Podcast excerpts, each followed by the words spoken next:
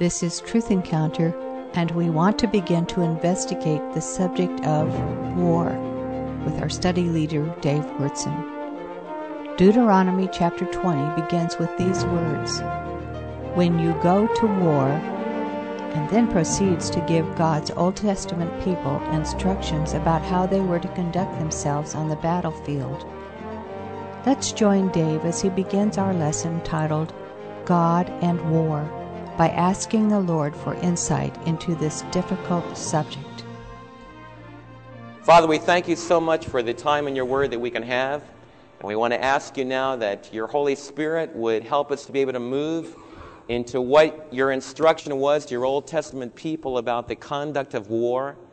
We pray that we'll be able to catch an insight of how things have changed under the new covenant and how the war that we have to wage daily is not an external war against a physical enemy, but it's a war with our passions within to allow the Spirit of Christ dwelling within us to help us to guard our heart.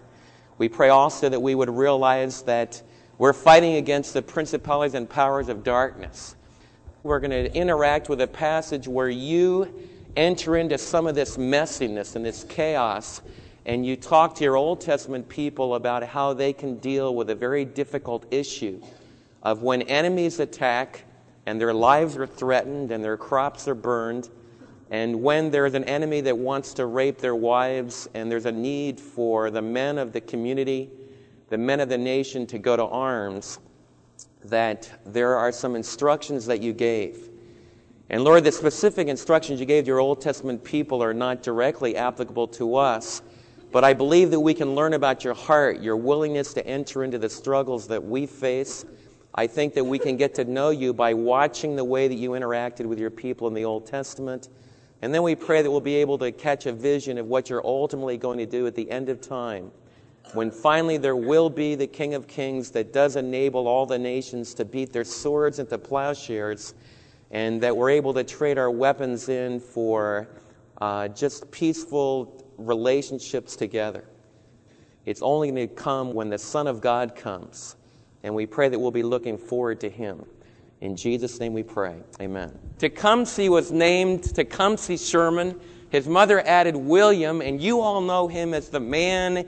All the kids remember this. When the teachers asked them, give us a famous quote, all the kids loved to stand up in class, at least I did, when I went to school in the deep south with General Ewell's great grandmother sitting there right in class. I love to stand up and say to this very sedate Christian school audience, war is hell.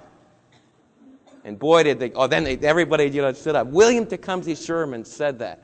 He proceeded to march from Atlanta, Georgia to Savannah, Georgia, and burn down everything in its path. And the reason he said that war was hell is because William Tecumseh Sherman, along with Ulysses S. Grant, really, in many ways, those two generals combined to move warfare from kind of a gentlemanly game where you might even have armies that would choose their one hero to fight against the other army's hero. With the Civil War, you had the birth of modern warfare as the weapons of mass destruction would kill thousands at a time. In the Civil War, the United States lost more troops than we lost in all of our other wars combined. And there we have modern warfare. In fact, in the Vietnam War, there was over a million men that died. 45,000 Americans approximately died. 750,000 North Vietnamese, and they supposedly won, died. Another 200,000 South Vietnamese. In fact, did you realize that in the 20th century that over about 225 million people have died? About the population of the United States has been wiped out because of warfare in just the 20th century. So we live in an age where war is very much a part of our lives. James tells us, where does war and fighting come from?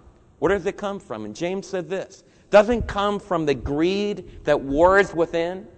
Doesn't it come from deep inside the fact that it's, it's hard for any of us to get along? Then you think back about Sarajevo. Remember, that was just the Olympics back there just a few years ago. And I remember at the opening ceremonies there in Yugoslavia and the showcase of the communist world and, and how everyone was going to get along. The fresh white snow drew them outside, a group of laughing children, the youngest four and the oldest 14, trooped out of their Sarajevo apartment building to play. It seemed safe enough. The Serb artillery batteries lining the hilltops around the city had been quiet for several days. Besides, the children were inside a UN, United Nations declared, safe zone.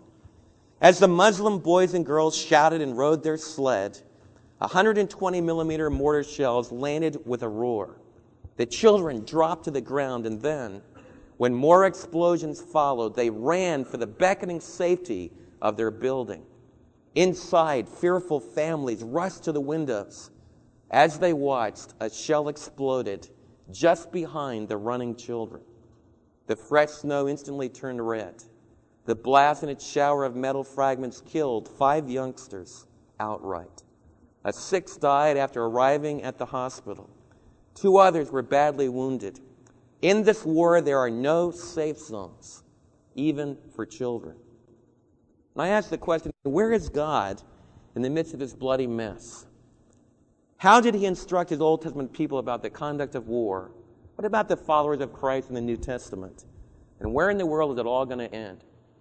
Some of you would just sit there, and you say, Dave, you know, I'd love to believe in Christ. I'd love to believe in, in all that church is supposed to represent, this thing called Christianity of turning other cheek and peace on earth, goodwill towards men. But to be honest with you, David, as I look at the world and as I lived in the world, I've got some serious questions about the world that we live in. And I don't like it.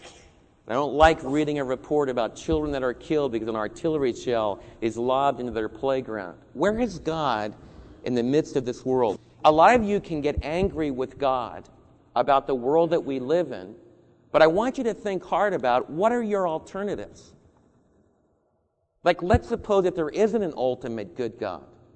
Let's suppose that there isn't someone that cares. Do you have a better faith commitment to believe there really isn't any meaning in anything? Maybe the fact that you're so concerned, like I mentioned to you the last time we got together, maybe you're so concerned about children being killed because you reflect an ultimate being in all the world that really cares about that. Maybe you hate the agony and the bloodshed of war because it's, there's just something not right about that. If just the forces of chance and probability and evolution are true, if you're just here by the grinding out of mechanical forces, then why do you care so much? Why does it bother you? In fact, why do you get angry? In fact, why do you curse God when things go wrong? What is it in your heart? What is it in the human heart that as soon as things seem to go haywire, we curse Him? Maybe the story of the Bible is getting at the very heart of what's going on in human existence. The truth of the matter is that the God of the Bible is a God that reveals himself not as an impersonal watchmaker who's out there somewhere after winding this whole thing up and then just leaving us abandoned. The God of the Bible is revealed as a God that enters into all the messiness of what it means to be a family, what it means to be a nation, what it means to be a people, what it means to live in the world. The Bible begins to tell the story that God begins to work to try to rescue and to try to bring a Savior into this world, he starts to work with a specific people. He calls out Abraham, who eventually produces Jacob, who eventually produces the 12 tribes of Israel. And a lot of the story of the Bible, especially from chapter 12 of Genesis on, is the story of God trying to carve out this nation and he needs to protect them. He needs to keep them secluded. He needs to keep them from infiltrating with all the other nations so they'll be lost. Why? Because from that nation, he wants to bring his own son into the world. And he wants his son to be born of a Jewish woman so that he can become just like us. And the Lord randomly in his grace chose the Jewish people to be those those bearers of the promise in the world. But as we read the story of the Old Testament, we read about tremendous competition, tremendous animosity towards those chosen people. People don't want them to live in their land, a lot like our world.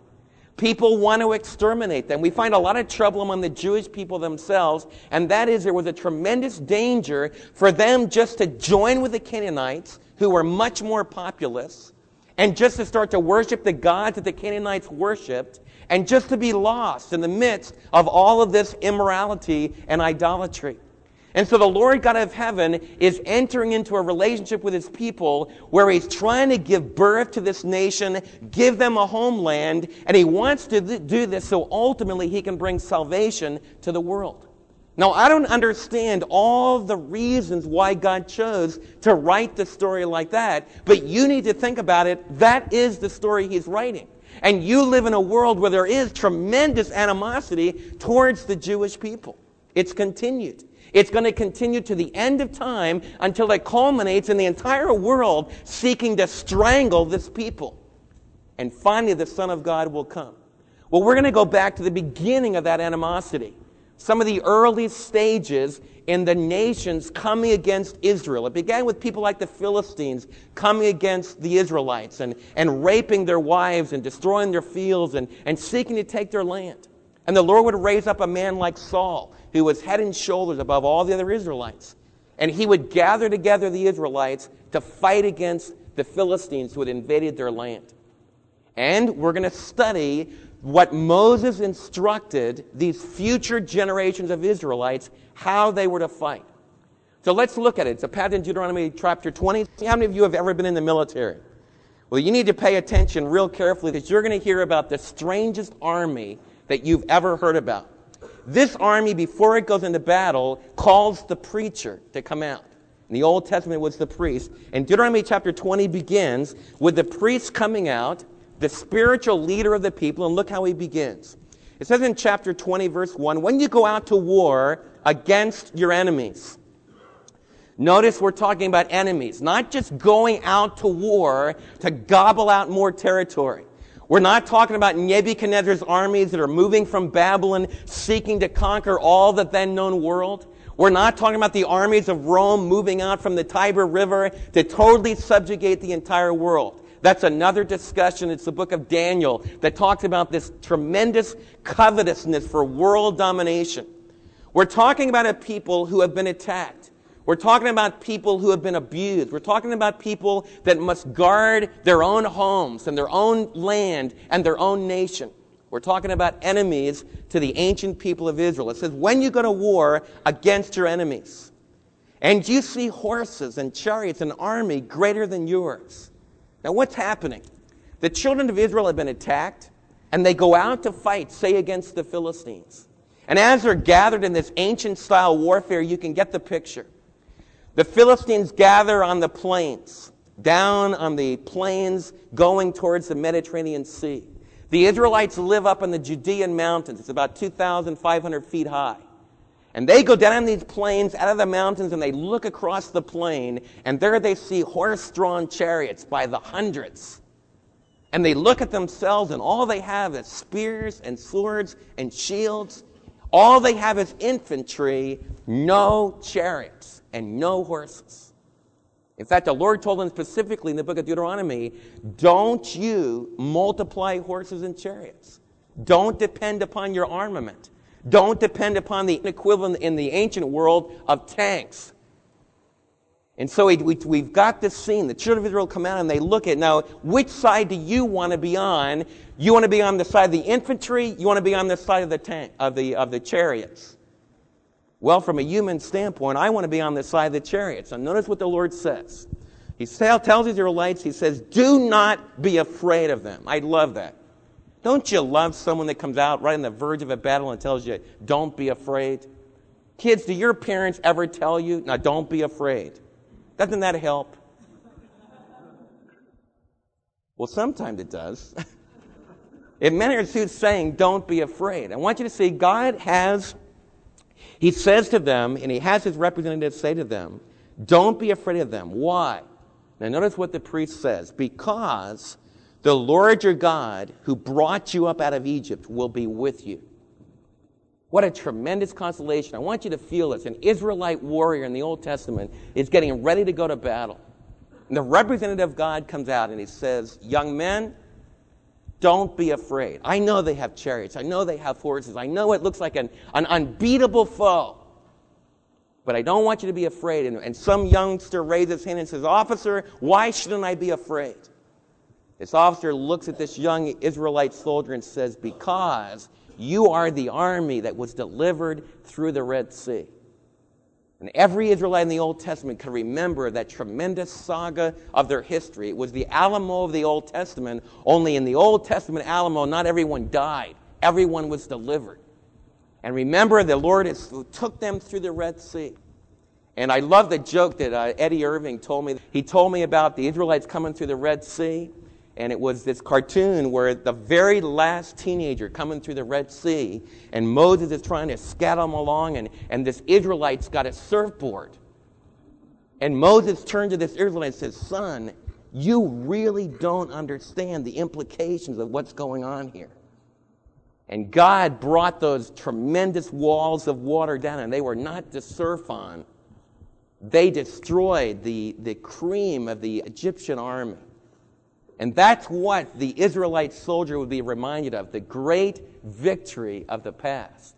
And he would say, Son, you might be facing chariots and horses, and we might just be here as foot soldiers, but the Lord God that divided the waters of the Red Sea and demolished the epitome army in the ancient Near East, the Egyptians were the army of the ancient Near East. We have already won the greatest victory, so we're going to be all right today and they would believe. The priest would go on and say this When you're about to go into battle, the priest shall come forward and address the army. He shall say, Hear, O Israel, today you're going into battle against your enemies. Do not be faint hearted. Do not be afraid. Do not be terrified or give way to panic before them. Why? For the Lord your God is the one who goes with you to fight for you against your enemies to give you victory. And so the Israelites began the battle. They would go in, it reminds me a little bit of Gettysburg. If you saw the film Gettysburg, one of the m- most moving times in that film is this Maine professor who is getting ready to take his Maine division into the Battle of Gettysburg. And he has a bunch of recalcitrant troops who have already gone AWOL and they don't want to fight because they got a raw deal in the Union Army. And this Maine professor stands up before them and he's very understanding with them. But then, in, in a voice that only a maniac could give, in this quiet, deep woods kind of a presentation, he shares with them why they're going to fight, that they've got a great cause. And he asks them to willingly join them. And as those troops join that Maine division, and as the Battle of Gettysburg unfolds, it's that division composed of these soldiers that were getting ready to run. It's that division who hold again and again and again. It's really hard to say it. They held against Hood's Texas division. But the course of the United States history changed because of that speech given by that Maine professor that caused those Maine boys to hold. And they held because they wanted there to be freedom. They, they held for a great cause. Well, that same kind of drama, that same kind of impact is what this priest had on those troops. And he was saying to those young men before they went into battle, as they went to face those chariots, he said, Don't be afraid. Don't be terrified. Don't panic. And those Israelite soldiers, following a King David or a King Saul or later on a King Hezekiah or a King Josiah, those Israelite warriors would claim the promise of the living God. You say, Dave, what does it have to do with me? What does it have to do with me? But you know, Jesus does an incredible thing, and I want to jump. I think it's really important not just to, to give you an Old Testament principle and then just wait all the way to the end of my talk with you to try to help you to think about it in your own modern setting today.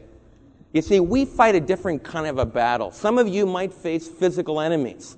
Some of you might be called to serve in the United States forces and to be able to defend our homeland. All of us could face that. And this passage would become immediately, I'm sure if I was on the verge of the evening before, I'd want to open up to Deuteronomy 20 and it would be very relevant. And I would love for the Lord to say, Dave, don't be afraid because I am with you. Isn't that great?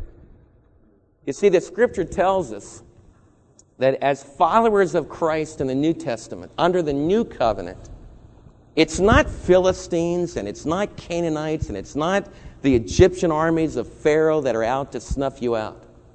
In fact, Jesus Christ stood before Pilate in the book of John, and, and Pilate asked Jesus, says, Jesus, are you a king?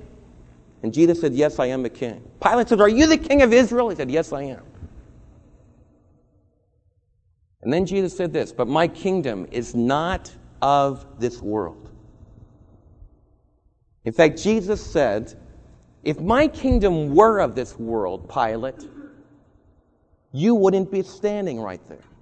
If my kingdom were of this world, my armies would fight for me. But my kingdom's none of this world. Because there's something far more serious. There's, there's, a, there's, a, there's a world conflict that's much bigger than the world that's going on here. And the weapons that are used are not just your measly little swords of the iron legions of Rome. We're trying to get into the human heart. We're trying to get deep inside of where does, does Roman violence and brutality and, and where does this seething cauldron of, of animosity among nations, where does it all come from? And Jesus was saying there's a far deeper conflict than just whether or not Israel should throw off the Roman yoke. The most mighty person that ever lived on planet Earth looked like a total weakling as he allowed the forces of brutality to snuff at his life. If you're a father of Jesus today, if you've come to know him, you know that he won the greatest victory that could have ever been won. Because because he allowed himself to hang on the cross. And we studied about those Roman soldiers just spitting at him and, and slapping him and mocking him. We talked about how our ego would have just sucked them right down and would have destroyed them when they yelled, If you're the king of the Jews, prove it. Come down off the cross and, and predict for us and all that kind of abuse Jesus took. We talked about the question why did he stay there? Because this battle was not the conquering of a little Pharaoh in the Old Testament. This was the battle against the ultimate forces of darkness, the king of the darkness of this world, Satan, the adversary. And Jesus allowed Satan to totally have his way with him, you might say. He allowed all that the terrible rejection of God could mean. And Jesus on the cross of Calvary just let it all be sucked into himself. And that's warfare. The Old Testament people of God needed to defeat physical enemies in order to gain possession of the land that God had given to them. The New Testament people of God need to defeat an immaterial enemy who is seeking to block fellow humans from discovering the truth about God's gift of forgiveness in Christ. The goal of this spiritual warfare is not to take lives, but to offer the gift of life. Dave stressed how Jesus Christ on the cross attacked the very center of evil deep in the human heart. It is the power of his sacrifice that alone can transform the anger, hostility, and brutal hatred that ignites personal, family, and international conflict. The Apostle Paul told us in 2 Corinthians 5 that we were to be ambassadors of reconciliation, not rabble rousers inciting hatred. Be sure to join us next time for part two of War What is God's Part?